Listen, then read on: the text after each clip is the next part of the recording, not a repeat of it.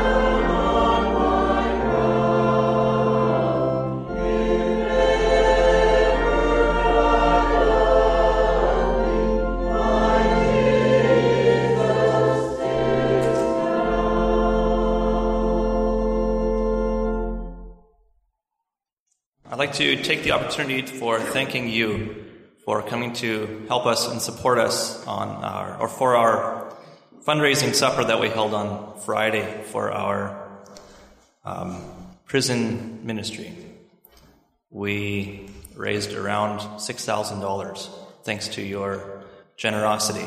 And we will ensure that all of that money goes directly into buying and sending these comic book action Bibles to prisoners. Thank you very much. Let's um, take a look at our bulletins. And I want to highlight some things, and then we'll take the time to pray for some of our church work and concerns.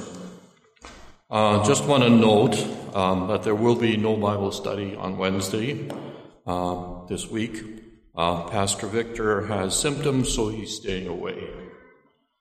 And um, just want to highlight that we have some new things happening in this church. There will be childcare offer offered in the nursery, and there's also uh, going to be children's bulletins available for the children.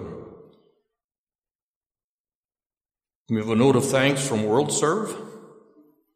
We raised some, some funds for them. We also decided by strong majority last week to sponsor the Muanuzi family. I think it's a praise item. And um, there's further opportunity to be involved with people, uh, refugees, and immigrants. Um, they're going to be coming to Winkler. Um, they're going to come with very little. Some will, some have some resources that got out early enough. Others are just actually going to need help with flights, um, with accommodation, with food, basically with everything. So this is an opportunity for us a church community um, to be involved, um, to help, and maybe even make our basements available to some of them because uh, you know they could be arriving very quickly. So this is something to pray about. There will also be a fund is going to be established to you know help with this. So actually, it's almost exactly 100 years ago when a number of our us, our families, were helped out of Ukraine, basically the same place. Very interesting opportunity for us. Um, Neil Schmidt will share just after this about the Gideon's work, so I won't go into that. And um, just a note here on the planning for the future. Um, some of you may have additional questions and comments. There's a box in the foyer, um, you know, for just that. So please avail yourself of that and ask your questions. On Boundary Trails Healthcare, um, there's Dorothy Giesbrecht. There's one more person to add. Marina Friesen. She's from the Medora Bay Home here in Winkler. That's basically all I would like to highlight at this point. Read, you can read the rest of the bulletin. Yeah, why don't we spend a time pray about and bring to the Lord our the work that we're doing in our church community. Father, we thank you. We thank you for um, the opportunities we have to serve in various ways. Father, we thank you for the Sunday school teachers, you know, um, and those that are making, them, making themselves available and spending the time to prepare uh, for the men's and ladies and also the special Sunday school. Father, we also um, thank you for the work that is being done in our committees. And, um, and Father, give them wisdom. We thank you for um, the opportunity to gather together and pray on Tuesday. Father, we want to hold up Don and Shar as they prepare for their future, as they work here um, and, um, and work at a distance. Give them, give them wisdom and discernment as they decide on what, what their future will look like, how they can best help in the Philippines. Father, we um, thank you for the children we have, and we're, we're offering more, more opportunities for them to come and to, to learn and grow with us. Father, we have a number of um, ministries that work alongside of the church uh, World Serve, Gideon's, and um, Father, thank you for their work. Bless them in what they're all doing and being faithful to you on. Father, we uh, hold up the Ukrainian families that are stuck, that are um, stuck somewhere in, in, in the world, um, outside of Ukraine already, and some are hopelessly stuck or are stuck inside of Ukraine. And Father, we know it's not hopeless, actually. Um, we know that with your help and, and, and our support and helping, you know, them with their needs, that they will um, learn to know who you are through the work that we can offer and the things we can offer. Father, I just ask that you um, walk with Pastor Dean, anoint him, anoint his words, and Father, that we may hear what it is that you have shared with him and that he's prepared to share with us. Father, bless the, the, the giving, bless the, um, and multiply them. And Father, I just ask that you bless our time together. I pray this in your name. Amen.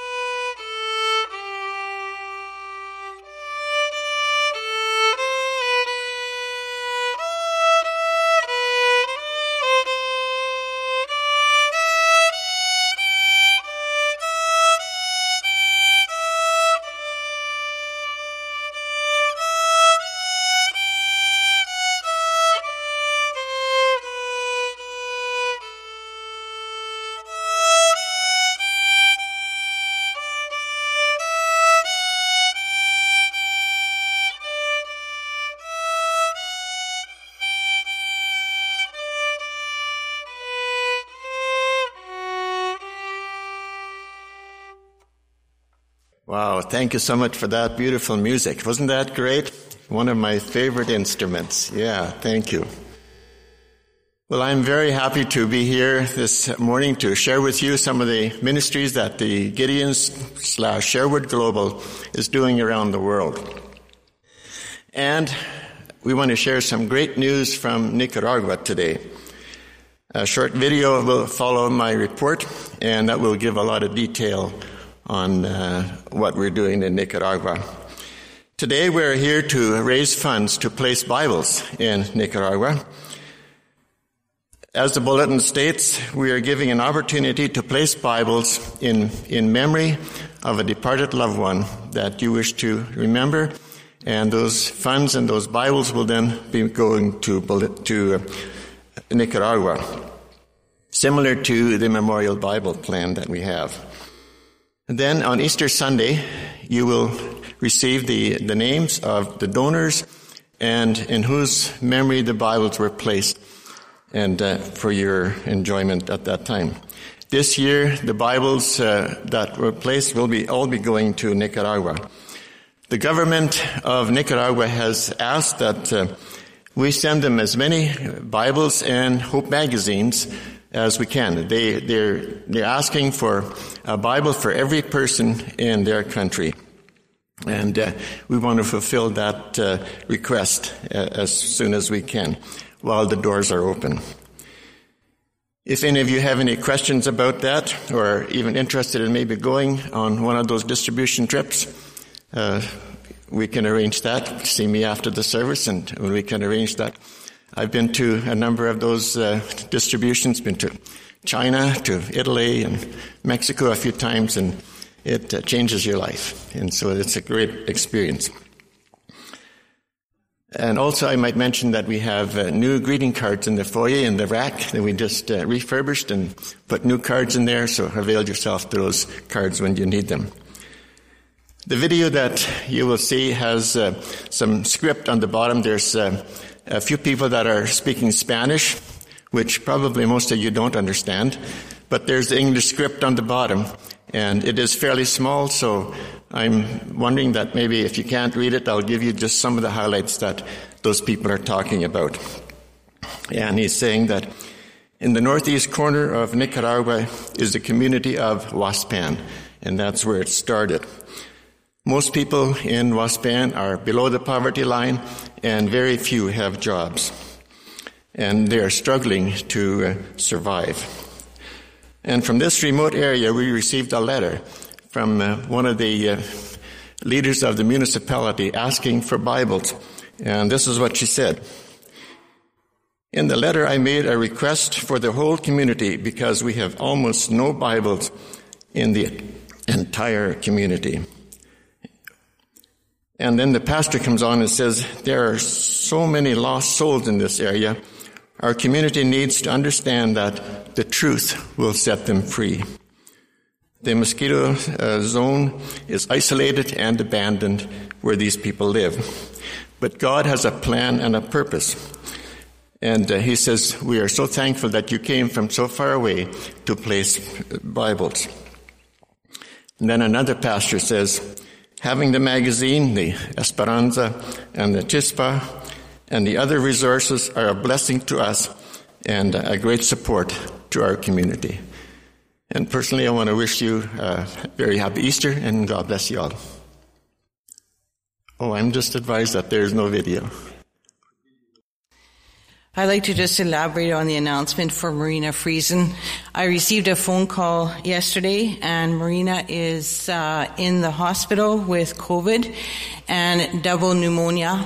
So uh, she is in quite a critical condition. So let's remember Marina as it'll be very hard for her. She cannot have company at this time because of her diagnosis and it's very hard for the family. So let's remember them in prayer and also her co-workers. Many of them are affected by her, um, uh, her sickness um, as she is a worker at Gateway Resources. So let's remember them in prayer. So please turn with me to Mark 10 verses 31 to 52. Our scripture reading this morning. So it's Mark 10 verses 31 to 52. But many who are first will be last, and the last first. They were on their way to Jerusalem with Jesus leading the way, and the disciples were astonished, while those who followed were afraid. Again, he took the twelve aside and told them what was going to happen to him. We are going up to Jerusalem, he said, and the Son of Man will be betrayed, and the chief priests and teachers of the law, they will condemn him to death and will hand him over to the Gentiles, who will mock him and spit on him, flog him and kill him. Three days later, he will rise. Then James and John, the sons of Zebedee, came to him. Teacher, they said, we want you to do for us what we ask. What do you want me to do for you? He asked. They replied, Let one of us sit at your right and the other on your left in your glory. You don't know what you're asking, Jesus said. Can you drink the cup I drink or be baptized with the baptism I am baptized with? We can, they answered. Jesus said to them, You will drink the cup I drink and be baptized with the baptism I'm baptized with. But to sit at the right or left is not for me to grant. These places belong to those for whom they have been prepared.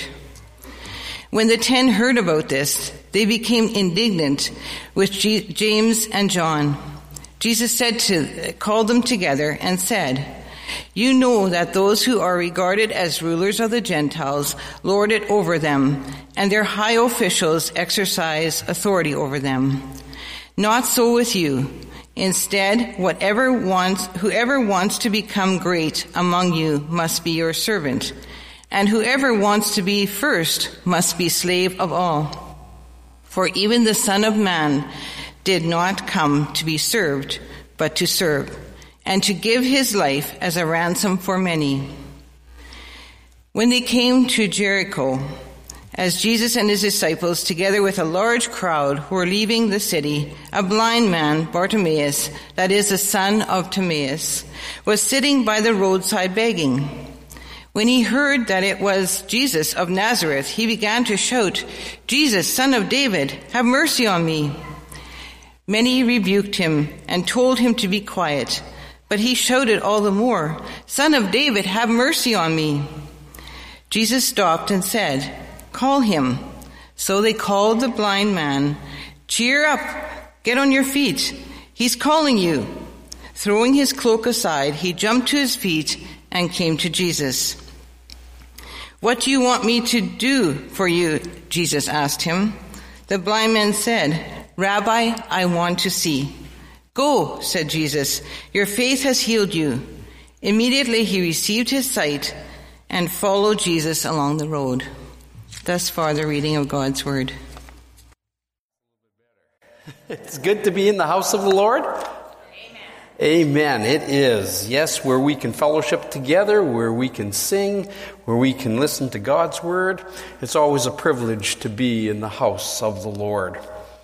Every day, over 800 Canadians pass away. Some die by accident, disease, disaster, murder, or by self inflicted wound or by a self-inflicted wound. And when it time comes our time to go, most of us do not know when, how, or where this will take place. However, Jesus knew all the details and the horrors of the cross and how he was going to come one day and lay down his life for everyone who would believe on him. Long before the world was created, God foreknew that man was going to fall and that he would need a redeemer. It was with this mission in mind that Jesus entered the world and he came for that reason. Jesus said in Mark, uh, Jesus said in Mark chapter 10 verse 45, for even the son of man did not come to be served, but to serve and to give his life as a ransom for many. We'll be celebrating Easter, or more appropriately, appropriately called Resurrection Sunday, two weeks from now. And this is the greatest event and the celebration on the Christian calendar for the believer. Jesus rose from the grave, conquering death and purchasing salvation for everyone who would place their faith in him. Without Christ going to the cross, and rising on the third day, we would be lost for all eternity. This morning, we want to look at three events as Jesus and the disciples journeyed towards Jerusalem, where the crucifixion will occur. The portion of scripture that Susan had read for us, Mark chapter 10, verses 32 through 52, will be the focus of my message. And I've entitled the, titled the sermon, On the Way to the Cross. Yes, it was on the way to the cross that Jesus was going. Let's pray. Heavenly Father, as we pause before you, we realize that when you came, when you sent your Son in this, in this, to this world, He came with a divine mission, and that was to lay down His life and to die on our behalf. How we thank you, and that without Jesus coming, we would be lost for all eternity.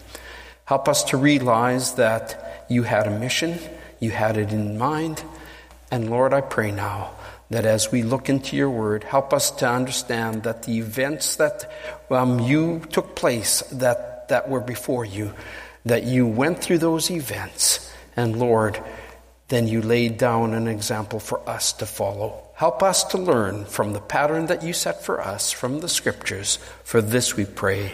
Amen. Before we go any further, here is the timeline that we're speaking about this morning. According to the interwoven harmony of the Gospels, Orville E. Daniel points out that the crucifixion of Jesus took place on Friday, April the 7th, 30 AD, and the resurrection on a Sunday morning, which was the 9th of April.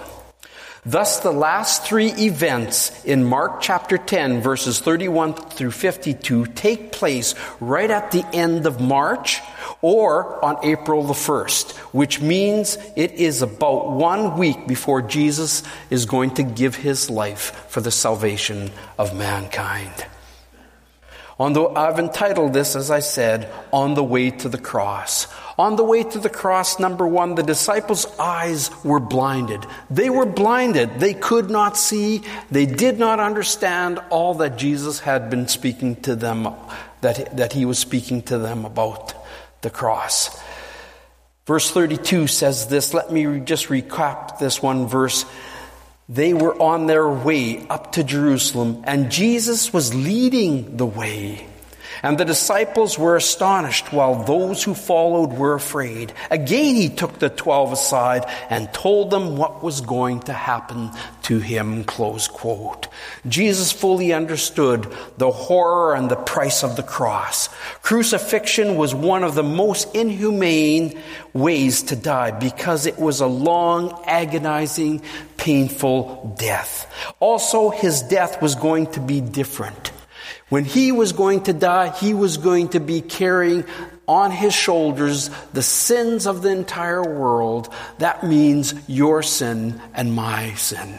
Can you imagine all the things that he'd have to have on his back placed as God brought judgment upon him? That meant every sin that you and I have ever committed and anyone else around the world. Every gossiper, slanderer, idolater, adulterer, fornicator, murderer, rapist, child molester, molester, and the list goes on.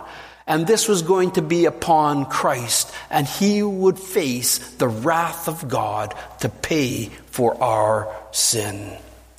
Yet verse 30, 32 tells us that he led the way up to Jerusalem. He led the way. You would think that a person who was going to their execution would not lead the way, yet Jesus did. And this all took place in Jerusalem. Jesus was not a victim.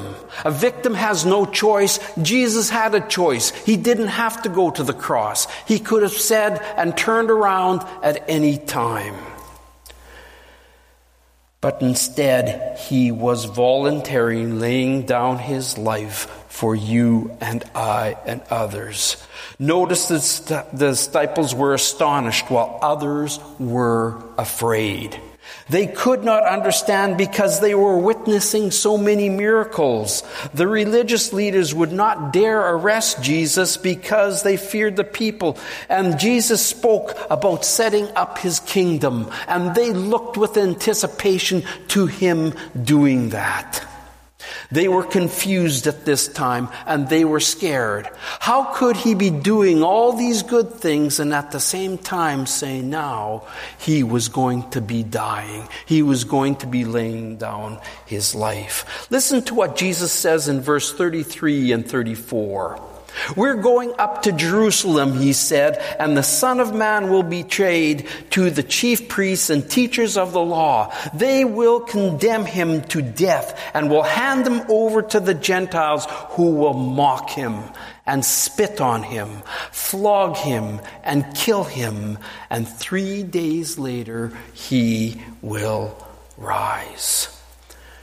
We must be reminded that this is not the first time that Jesus foretold the kind of death that he was soon going to be facing. Mark chapter 8 verses 8 verse 31 and Mark chapter 9 verse 31 Jesus indicates to those who are following this same prophecy. Listen what he says. Back then, twice he is telling his followers what is going to happen. Mark 8:31 and 32. He then began to teach them that the Son of Man must suffer many things and be rejected by the elders, the chief priests, and teachers of the law, and that he must be killed and after three days rise again. He spoke plainly about this, and Peter took him aside and began to rebuke him. Remember the story how Peter takes him aside and he said, This isn't going to happen to you. No way. And Jesus turned and said, Get ye behind me, Satan, because you don't have your mind on the things of heaven, but on earth. Then again in Mark chapter 9, verse 32, Jesus informed them verse 31, 931, pardon me. Because he was teaching his disciples, he said to them, The Son of Man is going to be betrayed into the hands of men. They will kill him. After three days he will rise. But they did not understand what he meant and were afraid to ask him about it. They were scared. They were fe- fearful to ask Jesus about what he was saying. Have you ever been in a situation where you were afraid to ask a question, but you found out something because you didn't want to find out something that you really didn't want to know? For example, perhaps your car was making a clunking sound and you didn't want to understand and you didn't want to know how much it was going to cost. So you didn't ask the mechanic, how much is this going to cost me? Because it, you didn't want to know. An even worse scenario is going to the doctor for some tests. And when you go to him and he has the results, you almost don't want to go and ask and find out what the results will be. Should he tell you that he has something or, or that you have something that is inoperable, maybe perhaps cancer? And perhaps you wouldn't even want to know what it is. In the same way, the disciples didn't want to ask Jesus any more about what was going to be happening to him. This is how the disciples felt, and they would instead rather remain silent than hear the bad news. So on the way to the cross, the disciples' eyes were blinded because of their fear. They didn't want to go that road. The second thing we learn from on the way to the cross, number two, the disciples argue over who is the greatest. The disciples argue over who is the greatest. Verses 35 through 45. Then James and John, the son of Zebedee, came to him. Teacher, they said, we want you to do for us whatever we ask. What do you want me to do for you? He asked. They replied, Let us sit at the right and the other at the left in your glory. Close quote.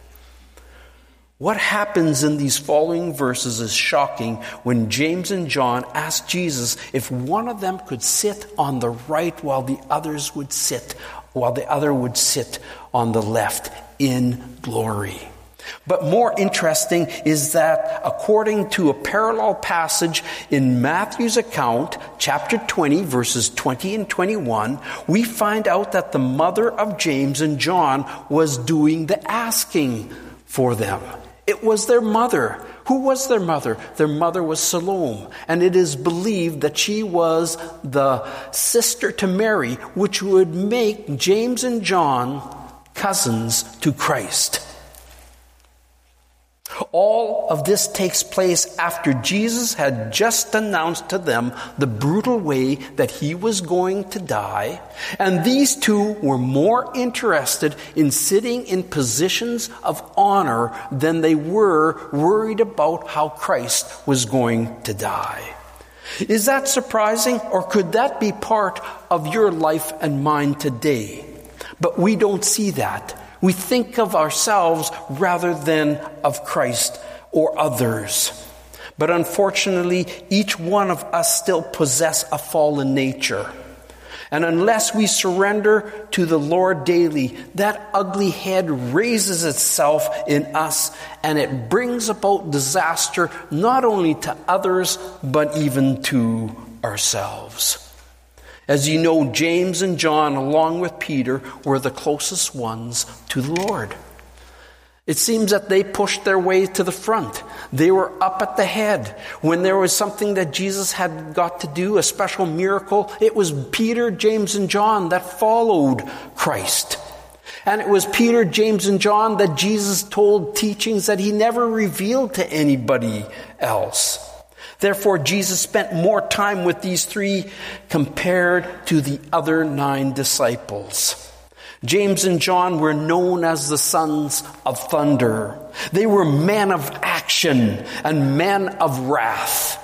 According to Matthew chapter 9 verse 51 through 56, when Jesus and the disciples were heading towards Jerusalem, they sent messengers on ahead to Samaria in order to say that Jesus was coming. And what did the people say? We don't want Jesus to come to our town, to our community.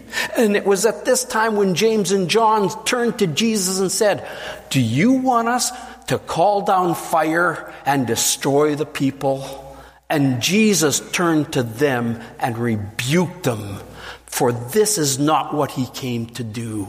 But James and John understood that they had power and they would love to use it on anybody who would reject Christ. Maybe perhaps we sometimes have righteous indignation and we'd like to use it in the wrong way. After James and John requested the most honored place in heaven, Jesus makes a statement and asks them two questions.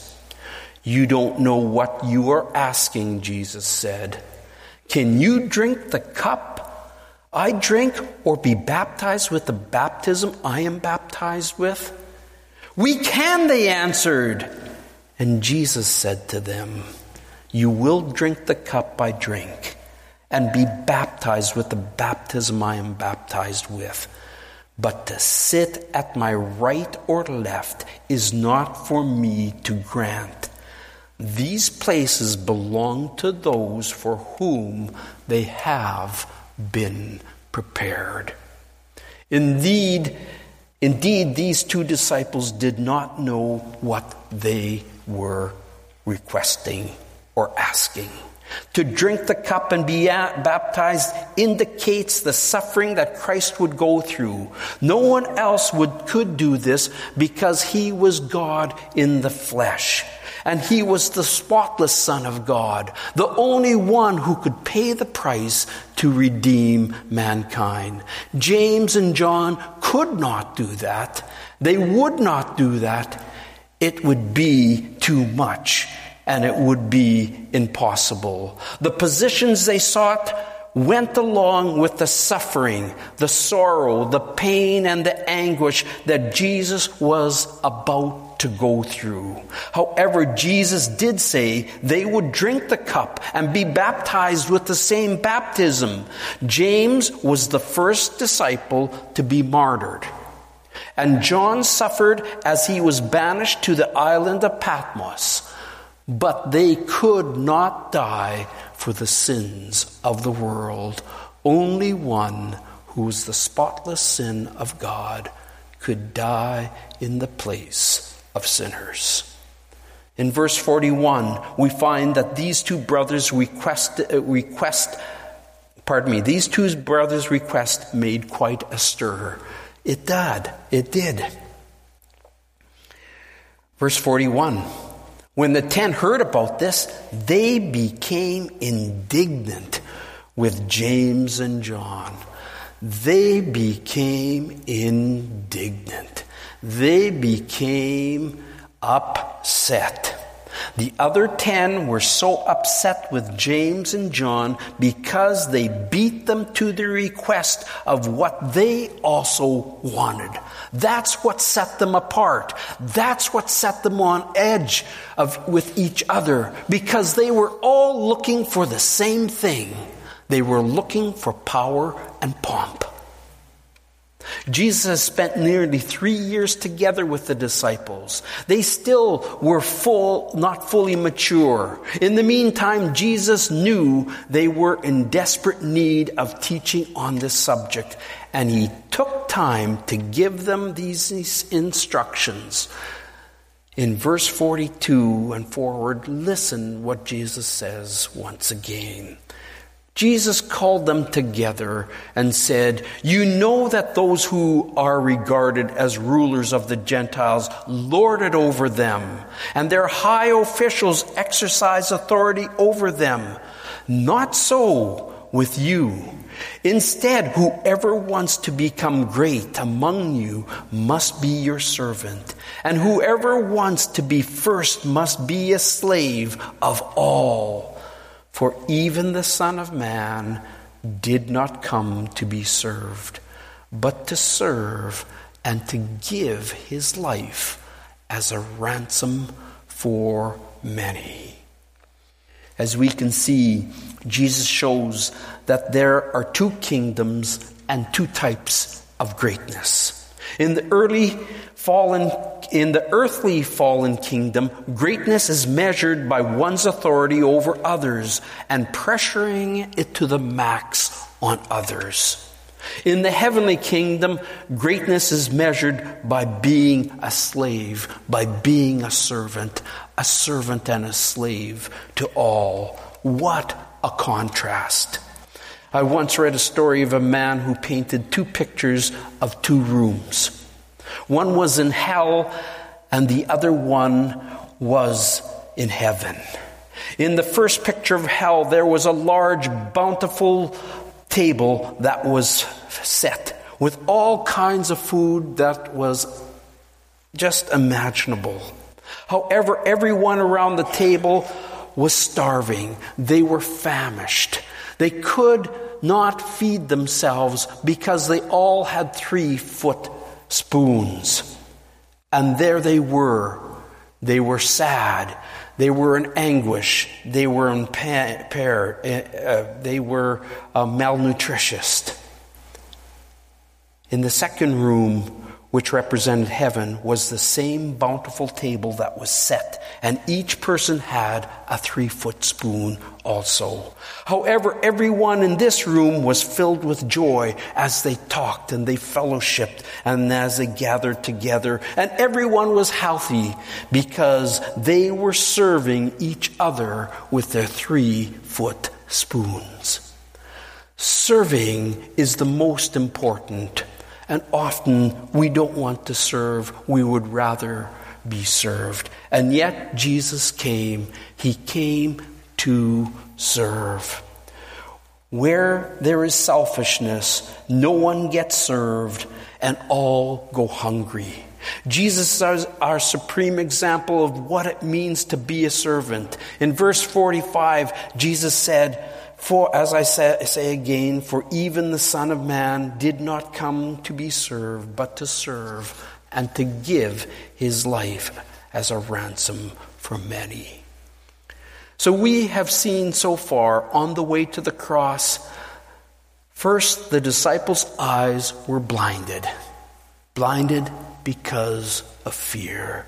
Second, the disciples argue over who is the greatest in the kingdom. And number three, on the way to the cross, Jesus still has time for ministry. On the way to the cross, Jesus still has time for ministry. In the Gospel of Mark, this is the last time that Jesus performs a miracle by giving sight to blind Bartimaeus. As Jesus and his disciples are heading towards Jerusalem, they stop in Jericho. There are two Jerichos. The first one is in the Old Testament city that was destroyed when the walls came down, when Joshua's men blew the trumpet. You'll remember that from the Old Testament. And of course, then the second one that is mentioned here where Jesus was at this time. John D. Grassmick gives us insight into Jericho by saying this. Jesus and his disciples left Perea, crossed the Jordan, and came to Jericho in Judea. The Jericho of the New Testament times, built by Herod the Great as the site for his winter palace, was about five miles west of the Jordan River, one mile south of the Old Testament city of Joshua in Joshua 6 2, and 18 miles northeast of Jerusalem. Close quote. Here, Jesus and his disciples meet a man who is crying out, Jesus, son of David, have mercy on me. The people around him rebuked him and told him to keep quiet. Yet when Jesus hears his cry, Jesus stops and calls for him. All of a sudden, those around him have a change of heart and they encourage blind, blind Bartimaeus to go and see Jesus. Jesus already knew what Bartimaeus needed and wanted, yet Jesus asked, What do you want me to do for you? What do you want me to do for you? This is the same question that he asked James, John, and their mother Salome when they asked to sit at the right and the left of um, left in glory. Jesus wants Bartimaeus to express his need and his own faith. Bartimaeus, Bartimaeus replied in four words, Rabbi, I want to see. And Jesus said, Go, your faith has healed you. Immediately he received his sight and followed Jesus along the road. Notice the two requests. Jesus said no to James and John's proposal because it was selfish and they couldn't die for the sins of the world. However, Jesus said yes to Bartimaeus because he had faith and it was a need. So, what can we learn from God's Word this morning? Here are the three things. First, the disciples' eyes were blinded because they were too fearful to ask Jesus what it meant when he told them that he would be, be betrayed into, uh, into the hands of the chief priests and the religious leaders and to be handed over to the Gentiles and there to be put to death. You and I can only live in fear when we don't spend enough time in God's Word finding out all the answers as we study it. We must seek the Lord. We must ask of the Lord, and the Lord will give as we spend time with Him. Second, the disciples argue over who is the greatest because they had selfish ambitions. They had selfish ambitions. Yes, even after almost three years of spending time with Jesus. They thought greatness came in Roman pomp of lording it over others. How wrong they were because Jesus pointed out that true greatness can only come by being a, sla- a servant and a slave to all. But you know, we all know this for ourselves, but this is often foreign to us because many times we don't or can't live it out. And we're called to live it out to do it. This week, decide who you will be a servant to and to serve the way the same way Jesus served others. Decide who needs to be served today and this week and go out and do it and put your faith to action, as well as I myself put my faith to action as we all work together. Third and finally, Jesus still had time for ministry in his busy schedule. He had time to minister to people. When Jesus came to earth and took upon himself a physical body, he became limited to space and time. He set aside his divinity only to pick it up. But he set aside, pardon me, that's not the correct words, but he set aside the powers of his divinity and he became like us. He could not spend the same amount of time with everyone, yet he had time to minister to this one person with his packed schedule. Today and this week, each person here cannot minister to everyone. We can't all minister to everyone. There's only one of us. But we can minister to someone. We can't minister to everyone, but we can minister to someone. We can pick up a phone and call someone or even make a visit. We can't call everyone. We can't visit everyone, but we can visit someone and call someone. When we do, we will touch people who will be very grateful. Let's pattern our lives after Christ and minister to one another, although it may be only one, two, or three. It will make a difference to those people. Our last song this morning will be number 337 What a Friend We Have in Jesus. We've heard the melody. Let's sing with it.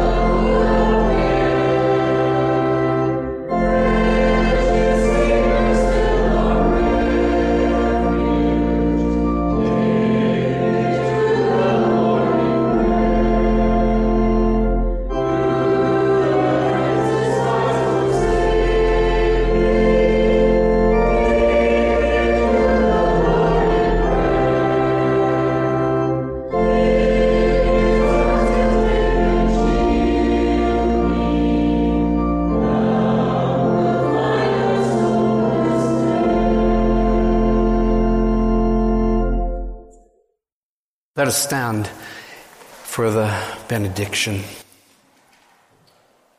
Now I commit to you to God, and now I commit you to God and to the word of his grace, which can build you up and give you an inheritance among all those who are sanctified. Heavenly Father, as we pause and we come before you one more time, we would ask that you give us the grace and the strength to go before you, to live the life that Jesus lived. We pray, Father, that as we go our separate ways, Lord, that you would place someone on our heart this week that we could go and minister to them, however it may be, whether it would be through phone, whether it would be by visiting them, or maybe perhaps just walking down the hall and greeting different people. I pray, Father, however it may be, that you would give us encouragement and help us to minister to others as you ministered to so many people. Now I pray that you would go with us and may your grace rest upon us. For this we pray in Christ's name. Amen. And you may be seated.